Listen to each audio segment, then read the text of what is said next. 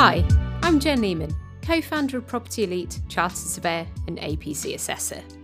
At Property Elite, we provide training and support for the APC, AssocRICS, and FRICS qualifications. We cover all routes, pathways, and geographic regions via our team of specialist consultants and trained assessors. This also includes the senior professional, specialist, academic, and direct entry routes.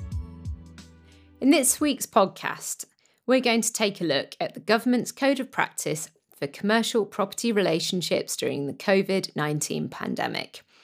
This is essential listening for all APC and AssocRICS commercial real estate candidates, as well as those on other pathways who provide advice on commercial property. The UK government published the Code of Practice on the 19th of June 2020, just prior to the June quarter day. The Code of Practice is currently planned to remain in force until the 24th of June 2021.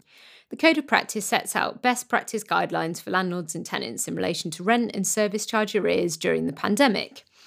This is a really challenging area as landlords rely on secure rental incomes and tenants are facing challenges over their ability to pay. In particular, where commercial properties are leveraged, loan covenants are likely to be breached, and this risks repossession by lenders. There's also a risk to pension income, where commercial properties are held as investments by large pension funds. Interestingly, RICS research found that, on average, only 57% of rent was collected seven days after the March 2020 quarter day. This rose to 70% after 28 days, in comparison to 99% in the same period in 2019. The Code of Practice encourages parties to work collaboratively and flexibly in an attempt to mitigate some of the financial challenges presented by the pandemic. This will help to ensure that tenant businesses can remain viable and continue to trade throughout the pandemic. It should also provide clear benefits to landlords and tenants, avoiding significant voids being created and the difficulties associated with seeking to relet premises in current market conditions. The Code of Practice is not legally binding. It's a voluntary set of best practice guidelines for landlords, tenants, and agents to follow. It's been endorsed by a number of professional bodies and organisations, including RICS, the British Chamber of Commerce, the British Property Federation, and the British Retail Consortium.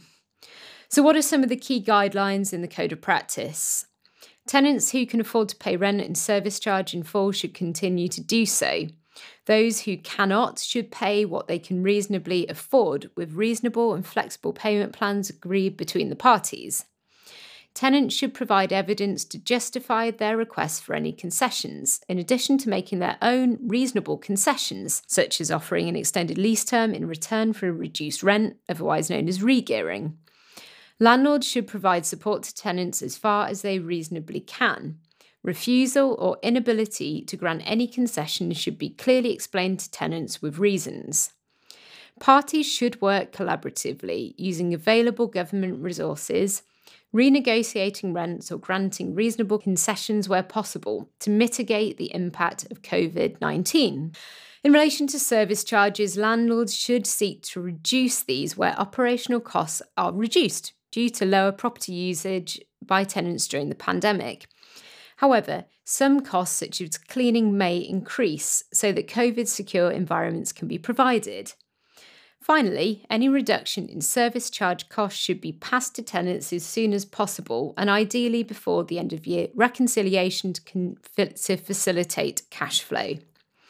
The Code of Practice sits comfortably alongside other RICS professional statements, including the Code for Leasing Business Premises and Service Charges and Commercial Property, these should be read and complied with as mandatory requirements by all RICS members and regulated firms. Finally, in today's podcast, how can parties resolve disputes relating to the Code of Practice? RICS have launched a COVID 19 commercial rental independent evaluation service, a method of alternative dispute resolution that seeks to resolve disputes between the parties amicably.